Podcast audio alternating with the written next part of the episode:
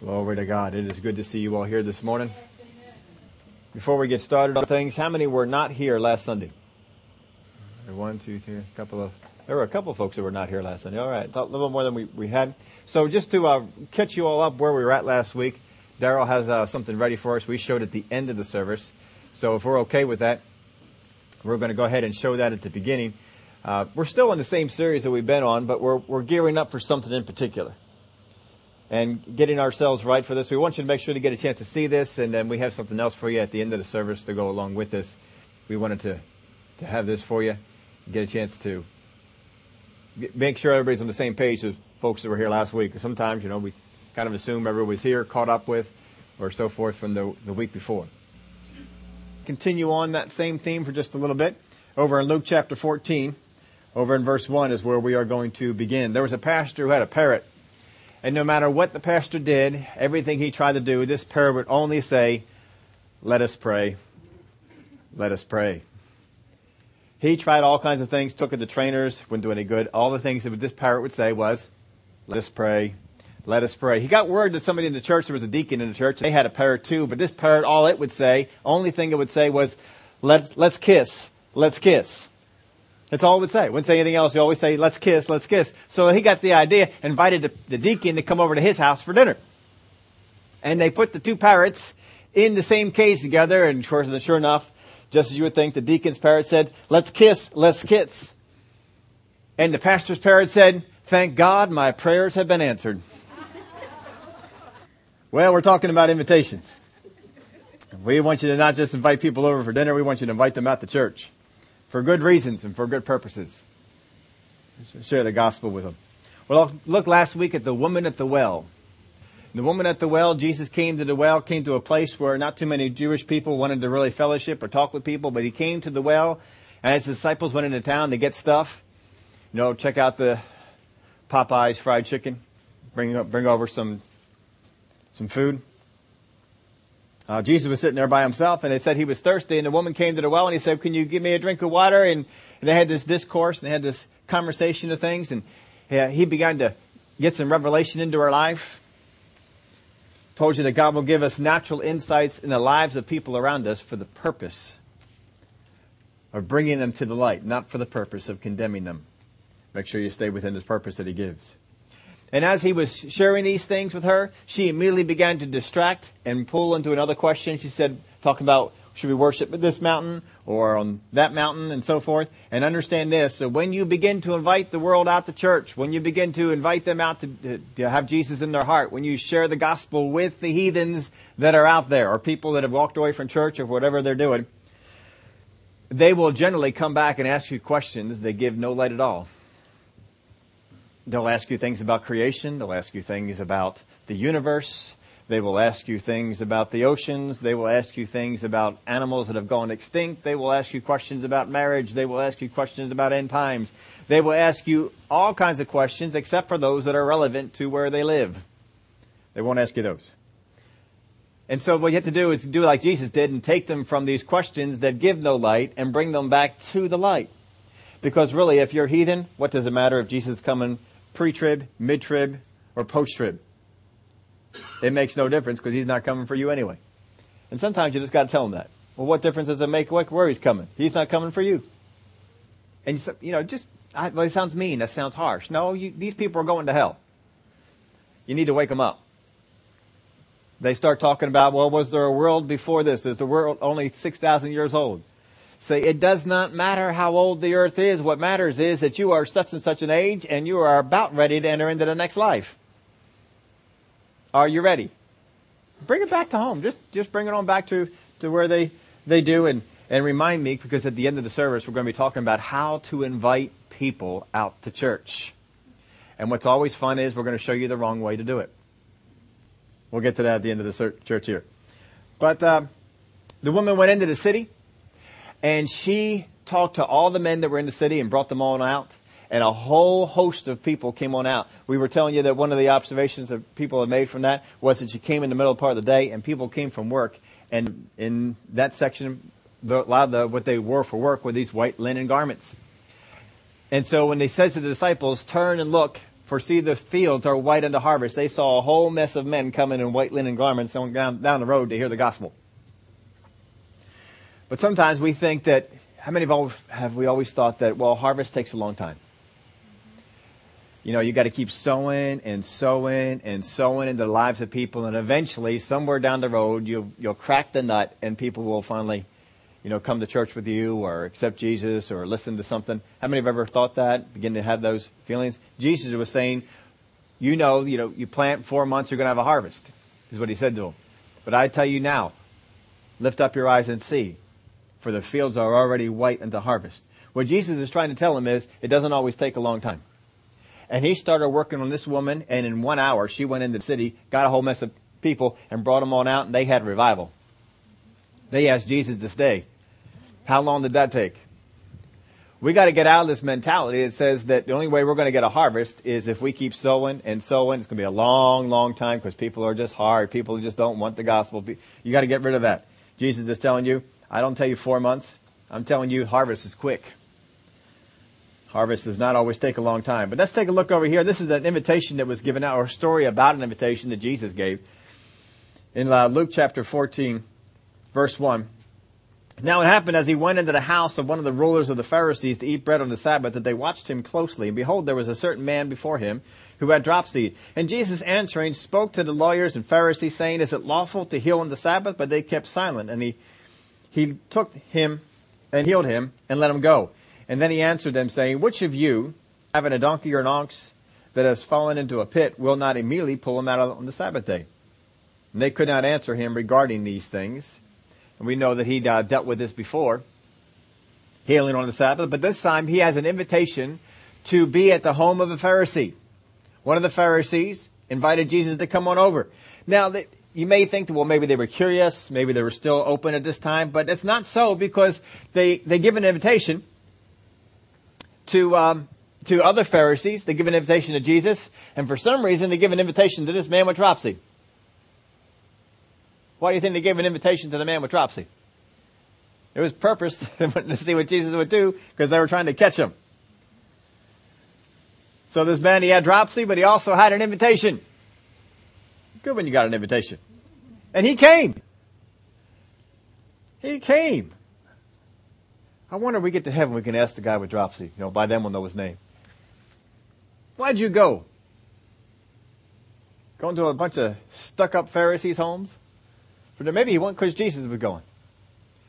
I wonder if they even sewed something in, hey, maybe if you come, he'll heal you. Because they wanted him to, so they could uh, jump on him for it. But anyway, they have Jesus uh, invited to the dinner, and the Pharisees are watching him. Now, when you're watching someone trying to see if they slip up, trying to see if they fall into something, trying to see if they get into thing, uh, it kind of tells you about the attitude that the Pharisees had when they invited Jesus to come on out. When you invite people out to church with you, when you invite people to hear the gospel, when you invite people to, into a place where you can share Jesus with them, make sure you don't have an attitude about it. Make sure that your attitude is one of love, because people in the world can pick that up. They can pick up you. You're kind of looking down on me. No, make sure that you that you don't do that. So were they thankful that Jesus came to dinner? No. Were they grateful for an opportunity to learn from the master? No. They were trying to catch him. There's a reason for this. It's because in their own minds, in the minds of the Pharisees, they were exalted and Jesus was criticized. They were exalted and Jesus was criticized. This is a neat story, the way it all flows together. We've covered this a couple of times over the, over the past five, six years. We've covered this story twice. Hopefully this is reminding you of some of these things that were in here because it's important that we get the end part of this. I've put in your outline, we accept or fix what we love and appreciate. We accept and we fix what we love and we appreciate. Now, I don't know about you, but how many of you ever gone through some things in your house and you came upon something that was old that you had for a while that somebody special gave you or whatever it might be, but you held on to it and it's not working anymore. And what do you, what do you try and do? Maybe, maybe you tried to fix it before and it couldn't be fixed and so you held on to it, trying to find somebody who can maybe fix this and get it working. Glue it back together, make it, do whatever you need to do to make it operational, to get it going again. Why do you do that? because that thing has an exalted position. Because of the sentimental value, because of where it came from, because of who gave it to you, whatever it might be, it has some sentimental value. But there's other times we've had other things in our house that we paid more money for, and when they broke, break, and we can't fix it, we just, oh, see ya. You know, the microwave oven. You paid some decent money for the microwave oven, and if it breaks, what do you do with it? You go get a new one. Because not too many people get attached to their microwave ovens. And they do cost a bit of money to fix. So generally it's just better to go out there and, and buy a new one. Why in the world try and fix it? But you know, if somebody gives you something, maybe a piece of jewelry, maybe a lamp that came from something, oh, don't you try and, and even though it doesn't cost as much as the other things, but it has a exalted position in your life. It has something that's, that's important. You can't replace it. Maybe somebody, uh, a grandparent, a parent gave you something. And they'd gone on home to be with Jesus. But you still have that there. You want to try and keep that thing around. Has an exalted position. But Jesus is not exalted in their minds. He's criticized. He's criticized. You do not criticize those things that you feel are exalted. What if somebody came in and you got that special thing from that relative, from that person that put into an exalted position, but it's dated, it's out of, out of, out of, you know, not out of character for, for what's going on now. It just doesn't look like it fits. And people come over, well, why is that here? And they begin to have a critical attitude towards it. What do you do? You rise to its defense. Oh, that's very special to me. And you begin to tell story, the history behind it that makes that thing special to you. That keeps it keeps it close close by. My wife has a stool. It's a very old stool. It's a very dated stool. It's a very short stool. The stool really has very few things it can do. Because it's small. Uh, it's and it's it's old and it broke when one of the legs came, came off. And so, you know what she wanted me to do? Fix it. she wanted me to fix it. So we fixed it. And it's built back in operation and it's still there. It'll lift you all of three inches off of the ground. but if you ever need that little bit of three inch bump, you know, it's right there for you. but, you know, you look at that, her grandmother's not around anymore. I think was, she's the one who, who made it special for her. But, uh, you know, if something happens to it, uh, she's going to try and fix it. If something happened to the materials on the top of that stool, she's going to try and sew it. Sure, you could go out and you could buy another stool that's bigger, you know, a grown-up one, or something like that. But you know, it's it, but this doesn't remind her of grandma. This one does, and so it, it has an exalted position then it, it, uh, it, she still uses it. She doesn't just put it in a place to make it look pretty. She uses it and she functions because every how many y'all have something like that in your house? And every time you use it, you think about those people, and you like the way that it brings you in. It's exalted. It's exalted. When you have something that is exalted in your life, you don't criticize it. You don't criticize it. You want to know if you exalt a thing or not? Just think about it. Do you criticize it? Do you let others criticize it? If you do, it's not exalted. That is, the Pharisees brought Jesus in, they're ready to criticize him because they don't exalt him. It is huge for us to understand this is the setting. We accept or fix what we love and appreciate. The rest we criticize and denounce.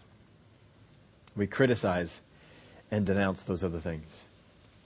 Understand in this in this here in this dinner that they're invited to, there are those who once loved and appreciated Jesus, Jesus that are here at the dinner, now become critical, and pretty soon will denounce him. Got to ask the question though, how did they get to such a place? How do you get from such a place where you love and, and adored and treated Jesus one way to a place where now you're critical, to a place where you crucify him? How do you get to that place? How do you take something, because did Jesus lose any of his value? He didn't lose any of his value. He's still just as valuable. He can still heal. He can still minister. He can still teach. He can still bring people into the light. But they began to value it less and less and less. It became less exalted in their life. Verse 7 So he told a parable to those who were invited. Who's he telling the, par- the parable to? those who are invited to the dinner. When he noted how they chose the best places. Now, always understand this. A parable, people try and pull out all kinds of meanings out of parables. And they take all the little tiny details and they get all kinds of meanings out of it. But understand a parable is a made up story about events in order to depict a truth about something in particular. There is something that motivates the story. There is something he's trying to get across. And what we have to understand is whenever we hear a parable, what is Jesus, what point is he trying to get across to us? What is he showing us? When he noted how they chose the best places. So we may not understand this, but the way they had it, they would have a big table and people would come over. And there are certain places that no matter where you were, what house you were in, there's certain seats that were the honorable ones and certain ones that were not honorable. So we couldn't quite relate to that exactly the way that they could, but they had all kinds of seats with all kinds of honor all around the table. And you knew where they were when you came in.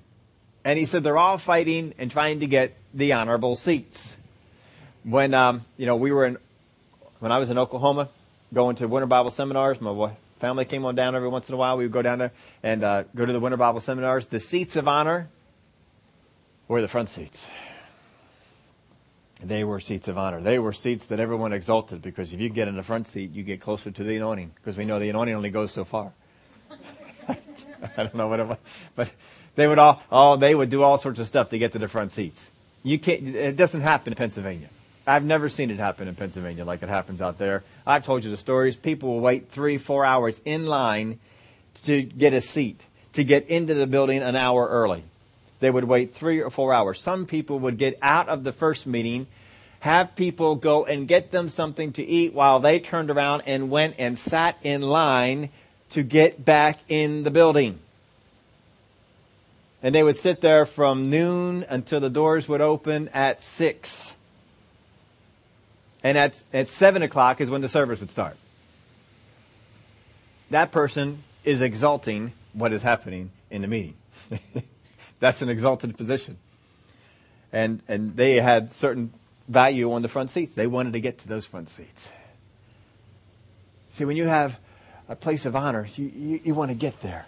You want to get there for yourself. And what he's trying to say is, he's looking around the room and he sees all these people trying to get to the places of honor for themselves.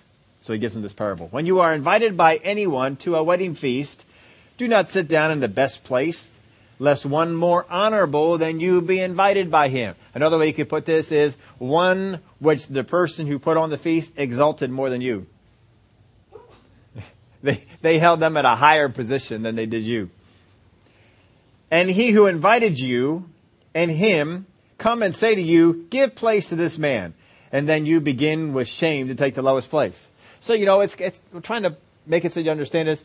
You got a wedding feast, got all these people sitting around, and you find a seat, it's an honorable seat, and you take it, and you're sitting there, and everything's going fine for a while, and then all of a sudden, Uncle so-and-so shows up.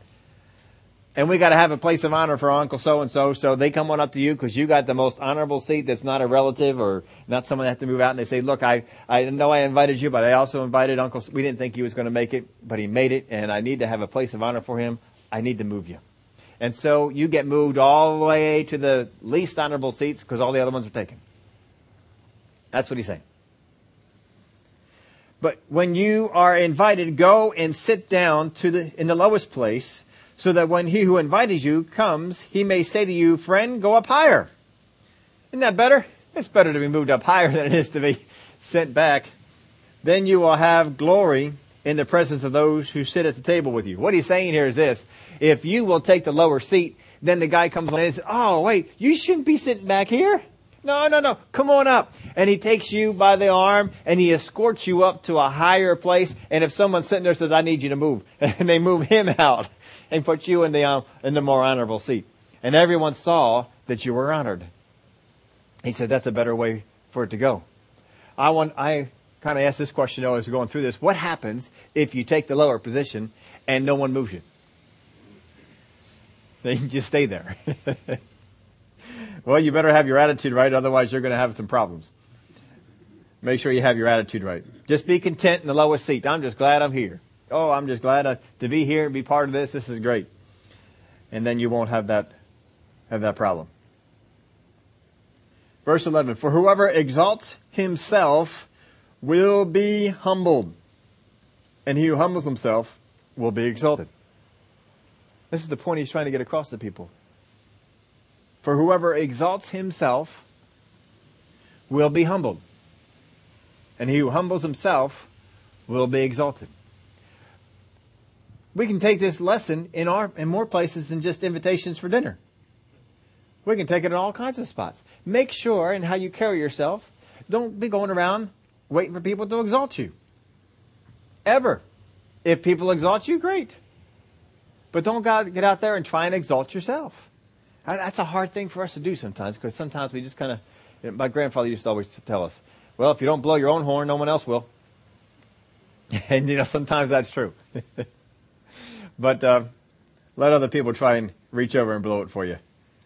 Whoever exalts himself will be humble, and he who humbles himself will be exalted. Then he also said to him who invited him, when you give a dinner or a supper, see, first off, we're speaking to the guest. Now we're speaking to the guy who did the invitation. When you give a dinner or a supper, do not ask your friends, your brothers, your relatives, nor rich neighbors, lest they also invite you back and you be repaid. But when you give a feast, invite the poor, the maimed, the lame, and the blind, and you will be blessed because they cannot repay you, for you shall be repaid at the resurrection of the just. So what he's saying is, you know, when you give an invitation, look for people to invite that can't invite you back. They can't do the same thing to you. And not just in dinners, but in other, other things. Sometimes, you know, we want to do things, help things, help, help people for the purpose of, well, then they'll come back and they'll help me. No, just help them. Just do things. Because he says, and you will be blessed because they cannot repay you, for you shall be repaid at the resurrection of the just. Don't exalt yourself. Let others exalt themselves. Just be grateful to just be at the dinner. Oh, this is just fun. I'm just so glad I am at the dinner. I'm so glad I get to be here. Don't be concerned with where you're sitting. Don't be concerned how other people are exalting you. Don't mess with that. Just get out there and exalt other people. Lift them up. That's a whole attitude. You adopt that attitude, it changes the way that you are. If those folks that were at this dinner had that attitude, Jesus wouldn't be in the position he was with the man with dropsy. He goes on. Now when one of those who sat at the table with him heard these things, he said to him, Blessed is he who shall eat bread in the kingdom of God. You ever been in one of those places where people just shout out stuff? And you wonder, where in the world did that come? What happened there? I, we don't know what this is about.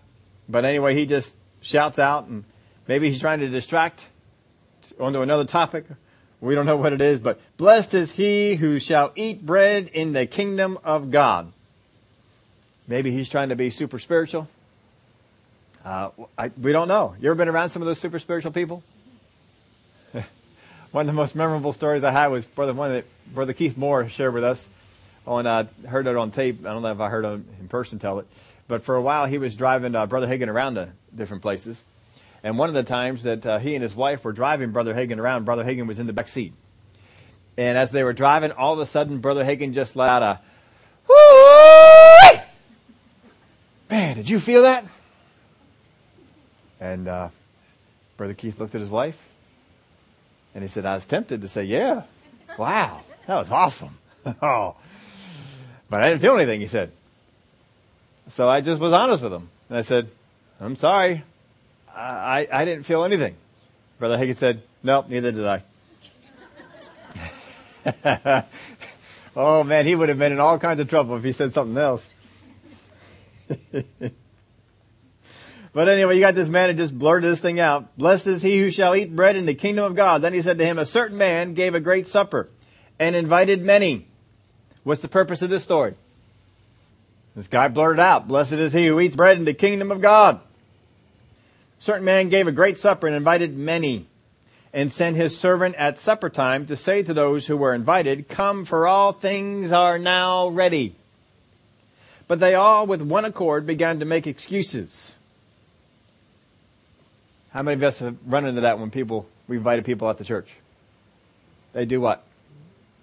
And they make excuses. Well, I can't go. It's too early.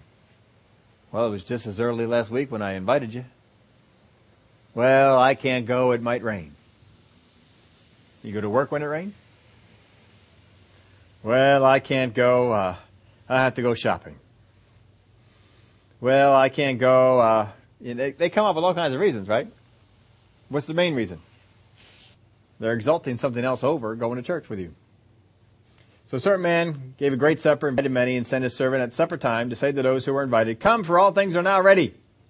You know, it's kind of like when mom says, Dinner! It's dinner time! Now, you, you have all kinds of reactions that happen with that. First off, what happens if you had a late lunch? You're not as, it's not as urgent, is it? You're not quite as hungry. What happens if you skip lunch? Does it change the way that you respond? if you were too busy, skip lunch, and uh, and and uh, just went on, and you're hungry. Dinner's ready now. Oh, I'm there. But they all with all all with one accord. Just because people are in one accord don't mean they're right. Just because people are all in harmony, all doing the same thing, all in agreement, does not mean that they're right. You know, they the news media is always trying to promote polls as if, well, this must be true because 60% of the people, well, it could be that 60% of the people are wrong. It don't mean that it mean anything just because people say it. Plus, you can also change the way you phrase the question and get the answer that you want. But just because people are in one accord does not make it God, does not make it right. But they all with one accord began to make excuses. The first said to him, I have found a piece of ground and I must go and see it. I ask you to have me excused. Well, of course, we've gone over these things before, but who in the world goes and buys any kind of ground hasn't seen it yet? You got to at least get out there and see. You got to make sure it's not some swamp swampland or some uh, thing that you don't necessarily want. Got to make sure that it has the value. If you already paid the price for it, you had to somehow assess the value of the thing. I'm sure it would be there right after dinner. The ground doesn't usually move around too much. I ask you have me excused. Well, at least he's polite about it, right? And another said, I have bought five yoke of oxen, and I am going to test them. I ask you to have me excused. Well, would you buy a car without test driving it? That's the same thing with these guys. I mean, would you buy a tractor without test driving it? Knowing how it's going to function, whether it's going to do what you needed to do? I have bought five yoke of oxen, and I am going to test them. I ask you to have me excused. Well, can you go and test the yoke of oxen afterwards? Surely you can. What's the problem? We are exalting the oxen, we are exalting the ground over the invitation over the dinner, over being in the presence of the one who gave the invitation. Still another said, I have married a wife, and therefore I cannot come. Now that almost sounds legitimate. Except at the time of the invitation, don't you think he would have known? Oh, that's right on the time I'm supposed to get married. Boy, I would love to come, but you know, it'd be awful hard for us to move that whole thing around. Now, it seems more that he got the invitation and then made plans. Well, you know, we can, we can get married on Saturday. Well, Saturday you're supposed to be over at Joe's house. Well, Joe will understand. It almost seems like it's something like that. Of course, back then they didn't do weddings real, real quick. So I'm not sure how that happened, but it almost sounds legitimate. But I married a wife and therefore I cannot, cannot come. Guess he couldn't bring her either. Because you know, wives, they don't like to go out to dinner. so that servant came and reported these things to his master. Well, who came? No one. They all with one accord all had excuses. We just get three of the excuses. You all know that there's probably a whole lot more. Then the master of the house, being angry, said to his servant, Go out quickly into the streets and lanes of the city and bring in here the poor and the maimed and the lame and the blind. And the servant said, Master, it is done as you commanded and still there is room. Then the master said to his servant, Go out into the highways and hedges and compel them to come in, that my house may be filled. For I say to you that none of those men who were invited shall taste my supper. Remember this story came out because a guy blurts out as Jesus was going on about talking about seating positions, about what you about being exalted, about being humbled. And he begins to give them this story. This is a made up story. He can make it be exactly the way he wants it. He says those people who were invited, they're not going to get it. Now, what is, what he is speaking to here is that first off, the Jewish people had the invitation and they're all too busy to come to Jesus. So he says, all right, go out there the highways and byways, get in the Gentiles. Bring in the Gentiles. Bring them all on in. We're going to go out and then you folks who were invited, you're not going to be able to get in. We're not going to have any room for you. Now this dinner, it was an event. For most people that got the invitation, the dinner was an event. How many of you have events in your life? And we got events every day. We got some important events. We got some not so important events. We got some bad events. We got some events that we wish weren't going to happen, but we have some events we are looking forward to. Did you have any events this week that went on and you're looking forward? Oh, I can't wait until such and such a day because this is happening. This is going on. Whatever it might be. Uh, some kind of special show maybe on TV, a movie you're going out to see, dinner plans, whatever it might be. Something's going on. You got an event. You got a place you're going to go to. Something that's coming up. It's going to be special. Well, as that event is exalted in your mind, other things that come up are, are, are not going to be able to supplant that because this event has a higher exalted position in your life. But for these folks, the dinner was an event, but it was not an exalted event. It was not an event that they looked at as being exalted. It was just an event. It was just something that was going to happen. It was easy for other things to be exalted over it. It was easy for other things to come in and cloud up the schedule and, well, we just, we're going to do this instead. Ah, I was going to go over there and do that, but now I think I'll do this over instead. Something else became exalted over it. But by going to the poor, the maimed, the lame, the blind, the feast would be the most exalted thing in their lives, and they would come. That's why we went out to them, because they didn't have a whole lot in their life. And this would become the most exalted thing that they would have.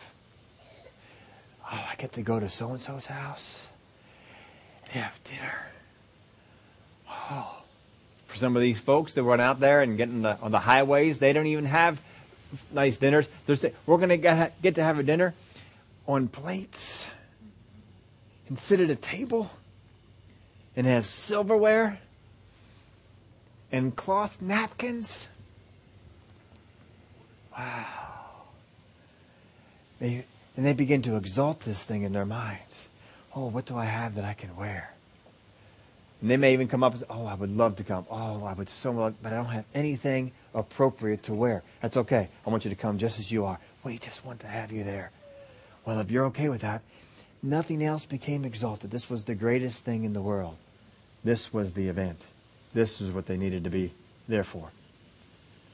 Now here's the question. How to keep God in the things that matter to Him in the most exalted place. Because what happens a lot of times in our lives is the things that should be exalted, the things in our life that God has put there, that He wants to bring great dividends for us, we have not exalted the way they once did. It's downplayed a little bit, then a little bit more, and then a little bit more. How do we keep God and the things that matter to Him in the most exalted place? If you want to make sure that you keep yourself out of having a stubborn heart, you got to make sure that you have a heart like God. Because God's heart is not stubborn. God's heart is not hard. God's heart is the ideal heart. God has the model heart. His heart is how we should be. And yet with some people, he's been very stern. With some people, or in, in, in some things, he is like, this will not change. This is how it's going to be. You either come to me by faith, or you don't. Here's the first thing. How do we keep God in the things that matter to Him in the most exalted position? How do we make sure that, that God and the things that he sees as important, how do we make sure they stay in the most exalted position so that other things don't get exalted over them? Have you ever known people who they used to be in church all the time? They used to be listening to CDs, tapes. They used to be watching services on TV. They used to have their nose in the Bible all the time. And then now you catch up with them and what are they doing? Hardly ever go to church. Hardly ever listen to anything. Hardly ever read anything about the Word. Don't ever have their nose in the Bible anymore. What happened? What was exalted became less exalted. First thing we do it. Be thankful and grateful. The people at the feast that invited Jesus were not thankful that Jesus came. They were not grateful that Jesus came. They invited him out because we want to try and get him in something.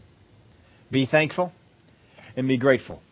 For everything that you have, be thankful and be grateful. We asked you this question uh, some weeks ago, but how many of you are believing God for a dream car? You have a dream car, you know what it is. If I were to ask you what's your dream car, you would say exactly what that car is, probably the color. Some of the options you went inside, you know exactly what that car is, what you want.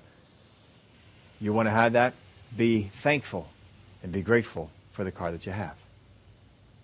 Treat that car as if it is the best thing in the world. Be thankful and be grateful. Every time you come out to that car, don't have an attitude that says, oh, this old thing, all this heap of junk. I don't even know why I keep driving this thing. Oh, this is terrible. No, I don't have a thankful, grateful attitude. It's not going to be right. You got to keep that way. Be thankful and grateful for everything that you have. Be willing to take the lowest seat in the feast and be happy with it. And if no one ever comes over to exalt you and move you up to a higher spot, that's fine. If no one ever exalts you and moves you up to a higher job than the one you got, that's fine. I am going to be happy doing this.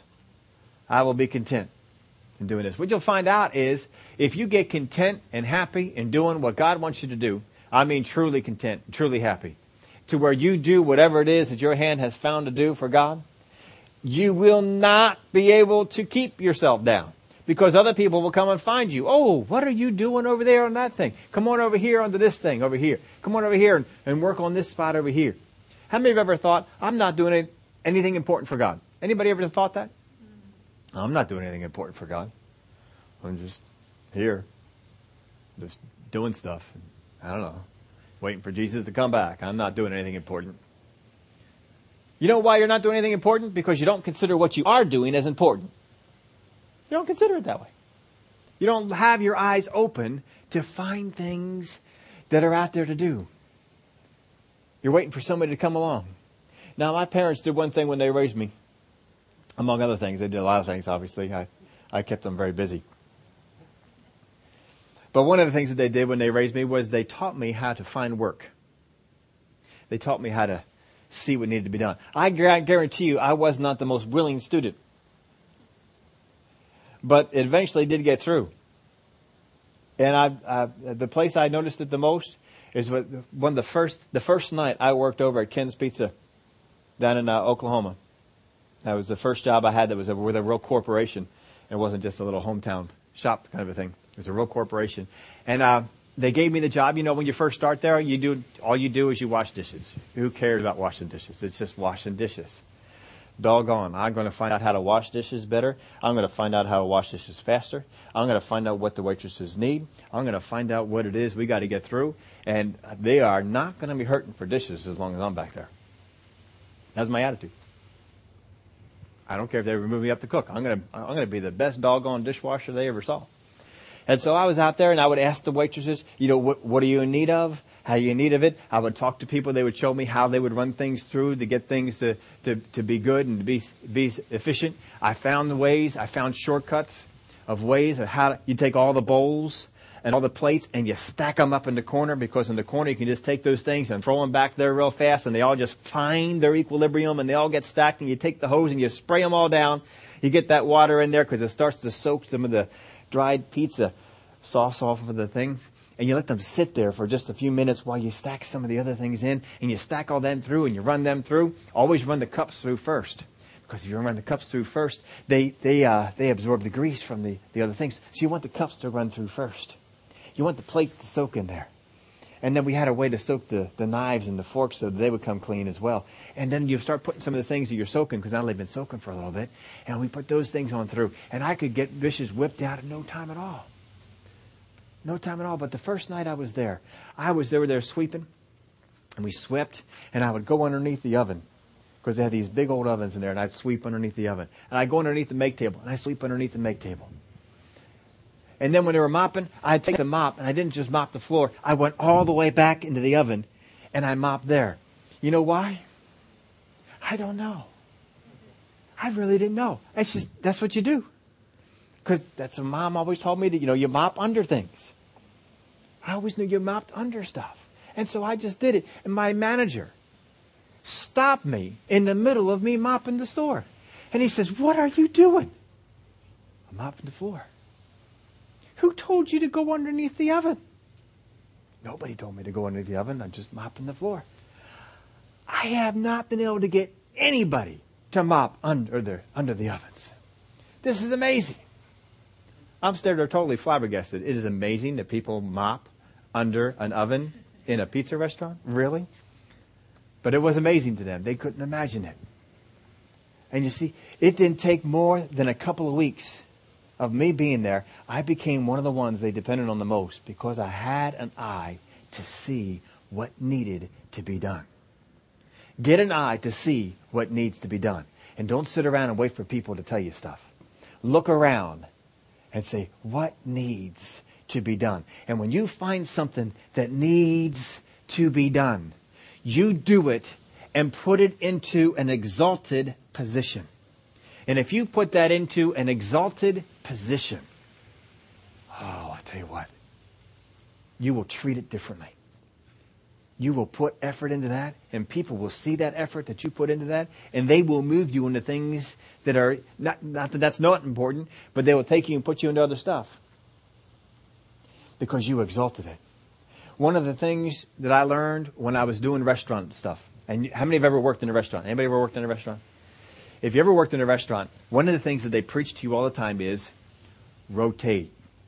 Rotate the product. You have to rotate the cans. You have to rotate the cheese. You have to rotate the meat. Whatever it is that you are putting in, you have to rotate. Take the old stuff, move it to the front, use the old stuff first, go and use the, the new stuff last. And we would do this all the time. They would hum, drum this into our brains. Rotate, rotate, rotate. And eventually I got that to the place where I had it in an exalted position in my life. And I exalted the idea of rotation. And if anyone in the restaurant did not rotate the cheese, oh, I was all over them. We cannot, how can we have this cheese that is dated a week older behind this cheese? You didn't rotate it right. I got that so exalted in my life. I got it so drummed home in my life. To this day, I still, I laugh at myself when I do it, but I cannot stop. I rotate sandpaper. Every time I get a new order of sandpaper in, I laugh at myself when I do it, but I can't stop. I get new sandpaper in, I always take the new sandpaper and move it behind the old sandpaper so that I use the new sandpaper, the old sandpaper first. Now sandpaper doesn't go bad. It would be easier just to put the new sandpaper in front of the old sandpaper because when I order it, I order three, four, five boxes of the of each kind of each grit, and I have rows of each grit lined up so that I can see when each grit's beginning to wear down and I need to go get them. I rotate sandpaper. I rotate other stuff that has no expiration date. But I don't have anything in the shop that has an expiration date. So, I just rotate because it, it, it got into my life. It got into a place where I became exalted. And now I rotate everything. If I'm at home, I even rotate toilet paper. Move the old stuff to the back, move the new stuff to the front. You got to exalt. You got to exalt the things in your life. Treat them with the utmost. If you know why I, we rotated, because it was important to the people who were over us. It wasn't important to us. We didn't buy the stuff. We didn't buy the cheese. If the cheese went bad, it didn't cost us any money, but it costed somebody else some money. And because it was important to them, we did it. But you know what? I found out that if I took the things that were important to my boss and exalted those things that were important to him or her and made them important to me, then they were more likely to exalt me.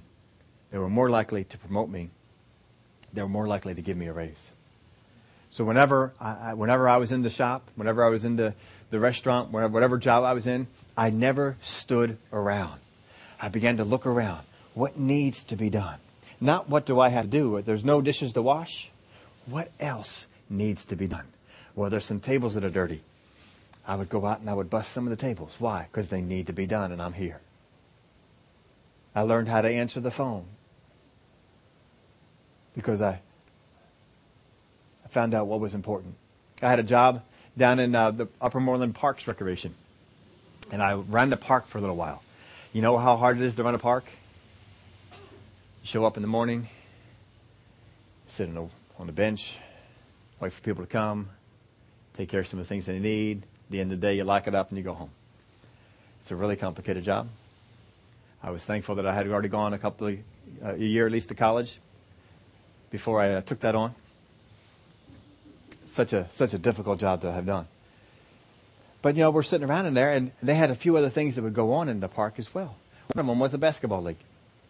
They had a basketball league that would go on, and so um, I'm sitting there at the park, and so as you know, rain would come, you had to cancel the basketball activities. And so I would uh, call up the place. Well, if if you want, give me the phone numbers, and while I'm sitting here and I have a phone, I'll call all the people. Oh man, that would you do that? Oh yeah, yeah, I'm just sitting here, and I would call all the people, and uh, I would find more things to do. And I, I pretty soon, unbeknown to me, I was running the league. And at the end of this, after I only worked there for three, four months in the summer. At the end of the summer, they came to me and said, if you want to come back next year, we're not going to have you run a park. We want you to run something in the township. They actually told me this. We want you to run something. In, we're going to bring you into the township building. We're going to have you run something else. Because they liked what he did. If you will look around and find the things that need to be done, if you will take what your boss sees as exalted and exalted in your own life, you will find yourself promoted you will find yourself with a pay raise. You will find yourself indispensable. But you've got to take that effort. You've got to take that, that move. And you've got to have this attitude that says, I am thankful and I am grateful. I am thankful for this job. I am grateful for this job. How many of y'all know you can tell the people who come into work who are not thankful and not grateful? yeah. yeah, You can also tell the ones that are thankful and grateful. Be one of those. Because they're the ones people like to keep around. Psalms 100 verse 4 says, Enter into his gates with thanksgiving and into his courts with praise. Be thankful to him. Be thankful to him and bless his name. For since, uh, in Romans chapter 1 verse 20, for since the creation of the world, his invisible attributes are clearly seen, being understood by the things that are made, even his eternal power and Godhead, so that they are without excuse, because although they knew God, they did not glorify him as God, nor were thankful, but became futile in their thoughts and their foolish hearts were darkened. You want to make sure you keep yourself in an attitude that is steady and not stubborn. Be thankful. Be grateful. You want to get yourself in a place where you keep God exalted? Be thankful and be grateful. One more. Colossians chapter 3 verse 12. Therefore, as the elect of God, holy and beloved, Put on tender mercies, kindness, humility, meekness, long suffering, bearing with one another, and forgiving one another. If anyone has a complaint against another, even as Christ forgave you, so you also must do. And but above all these things, put on love, which is the bond of perfection. Verse 15. And let the peace of God rule in your hearts, to which also you were called in one body, and be thankful. Be thankful. That's just three verses where we are commanded to be thankful. Make sure you stay that way. Number two, Number one, be thankful and be grateful. Number two, treasure what God treasures. Or exalt what God exalts. What God looks at as being exalted, you exalt it. But treasure what God treasures. If God says this is important, it becomes important to you because God said it was important. If you ever, you ever see those books they have out, you know, successful people write books and people buy them and make them more successful. And they get more money. But the people buy the books because they want to see what did you do? And what, how did you order your day? What kind of things did you make is important? What, how did you do that? And they, they hear the things that they made important in their, their lives and what do they do? Stephen Covey had that book he put out, The Seven Habits of Highly Successful People. He was showing things that people did as a habit. In other words, they exalted these things so that people would say, oh, they exalted this, so therefore if I exalt that, it'll help me. Treasure what God treasures. Number three, do what is important to God first. Do what is important to God first. Very often, we do what is important to us. When you are on the, on the job, you have a boss, what things should you do first in the day? The things that the boss sees as important. Whether you think they're important or not, whether you can see other things that need to be done, you, do you want me to? I have these other things in there. Which one do you consider to be more important? I need that one done. Very good. I will get that done. And you do that. Treasure what God treasures. Do what is important to God first and be thankful and grateful. If you can keep those three things going in your life, you will keep God exalted. You will keep the things that are important to Him important to you. God's going to be looking out and He's going to be, look at that one down here. Look at how they are so concerned. If I say that this is important, oh, think back to, to the days when you were dating. And it's important for you to win over the affections of that person that you are dating and you are walking by a store window, you know, because when you're single and dating, you have all kinds of time. and you're walking on by the store windows and you go on by this one store window and the person that you're dating suddenly looks inside. Oh, look at that. And you begin to, yeah, that's nice. Do you like that? Oh, I do like that. What do you do? I make a note, don't you? and you know, Christmas, birthday, something's coming up. I may be wandering in that store to, to get that thing. Why? Because the person that I want to be important to me has told me what was important to them. And then, you know, you bring that thing on home and, uh, oh, I love this. Where did you ever get the idea to get this? Well, remember when we were walking in the shops and we walked by the window and you saw that? I remember. You remembered that? Yeah, I remembered that. What's that saying? The words that you speak are important to me and I'm going to remember them. The things that you value are valuable to me and I'm going to put value to them. How many of you guys have bought pieces of jewelry that you did not value yourself, but your spouse did? Your spouse saw some value in it. How many of you wives bought some things, some gadgets that you saw no value in, but your husband had value in it? Why did you do it? Exactly. Be, think, and do like God and have His heart. Have His heart. The heart of God. If you go through the Word of God, you will find out that the heart of God is after a, a few things. God loves to spoil, bestow good things on, and protect His kids. He loves it. He loves giving things to his kids. That's one of the things that uh, you can understand that. How many of you love to give things to your kids or your grandkids? How many of you just, oh, if I get to give that, oh, it's just so much fun. You look forward to it. You couldn't wait for that day to give the things to them. That's how God is. God loves to give things to his kids. God loves to have more kids. He loves to have more kids. Remember the, when you were maybe maybe more so as a grandparent because you know when you're a parent and the kids you get the news for the kids sometimes it's mixed with oh we got to pay for that. But you know when it's grandparents you don't have to pay for it. So it can be much better news. You get news about oh grandkids are on the way. Oh you get excited. Oh the kids are on the way. Oh the, you get excited. God gets excited about having more kids. There's so much in the word of god about going out and inviting people going out and compelling people to come in the part of the heart of God is to invite people into the family. It means a lot to God to have the house full.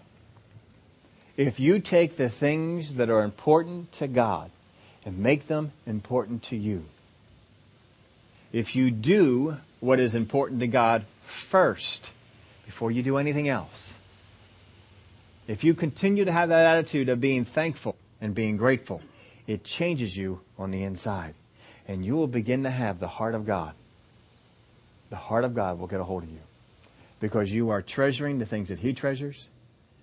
because you are doing the things that He would do and because you're just always thankful and grateful because He has commanded us to do so. If, I don't know if I put this in your outline, but it's in mine. If God is not exalted above all, then I will find myself at some point like those who reject the invitation. If God is not exalted above all, at some point I'm going to find myself just like those people who rejected the invitation. May not get there overnight, but at some point I'm going to get to a place where I really appreciate you inviting me, but you know, I got, uh, I got to go see some land. I got, you know, it's just some things going on. Appreciate you inviting me, but no, can't do it right now. Be thankful, be grateful. Think the thoughts of God. Treasure what God treasures. That's thinking the thoughts of God. And do what is important to God first. And God has shared us his heart. How he likes to spoil his kids, how he likes healing power to go for those who are sick, and how we are called to, to spread that out, to help those that are bound up to be free, to spread the light. These are important things to God. But he also wants us to be people who go out and share the light. Last week we saw the woman at the well. Jesus wanted his disciples to be ones who would go and harvest those who were ready. Here in this one he says, go out and compel those that are by the highways, by the hedges, by the wayside. Get them in. Get the poor, get the sick, get the needy, whoever you can get, get them and bring them in. If they are important to God, they need to be important to us in the same way that a boss exalts, promotes, and gives raises to those who value the things that he values. Those same people, the ones that God looks for. He's saying, who is taking the things that are important to me, taking them to heart? We're going out September the 16th. We want to have people come on out to church. We want to get, you, you've been inviting some people, they've been turning you down. Go out and get the people that are easy to get. The ones who, oh, you would, let, you would want me to come to church with you on Sunday? Oh man, this would be great. Invite those folks. Invite the poor. Invite the maimed. And don't you take it as anything impersonal to you because Jesus gave the story and said, here's this great guy who gave this wonderful invitation to a beautiful meal in a great house and people said, eh, nah, I'm not going to do it. Before we finish, we roll our invitation. Here is one way to do an invitation. It's the, uh, no, the other one. I can't hear you at all. Yeah. The one we started playing first.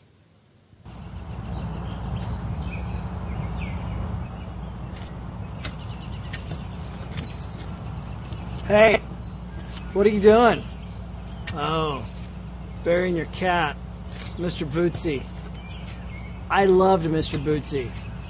I guess you love Mr. Bootsy too, huh? Because he's your cat? Well, was your cat? Hey, I got an idea. Why don't you come to church with me?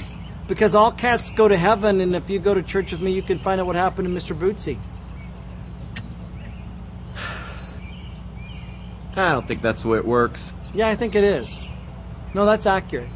I don't think it is. That's what happens. I don't think it does. All cats go to heaven. It's not the way it works. Are you calling me a liar?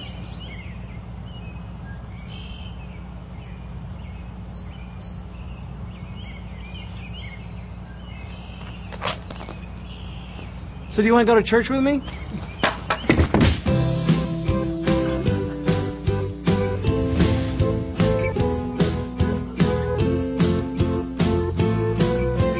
All right, so that's not the way to invite people out to church. But there are other ways that you can invite people out to church.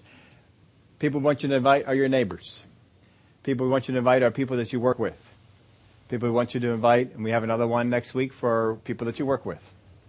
We'll show you that one. You got to be here next Sunday to see it. Tell them it's National Back to Church Sunday. Takes it out of just you inviting them out for Sunday. We're going to have some special things going on in here. We want you, when you invite them on out, tell them, look, we'll go out to, we'll take you out to lunch afterwards. We'll bring you over to our house afterwards for whatever it is that you can do. I'll offer that to them. Because this is important to God. If it's important to God and we make it important to us, that gets us on God's map. In the same way that I get on the map of people that I work with by doing what's important to them, I get on God's map. The Word of God says that He's looking to and fro for people on whom to show, him, to show Himself strong.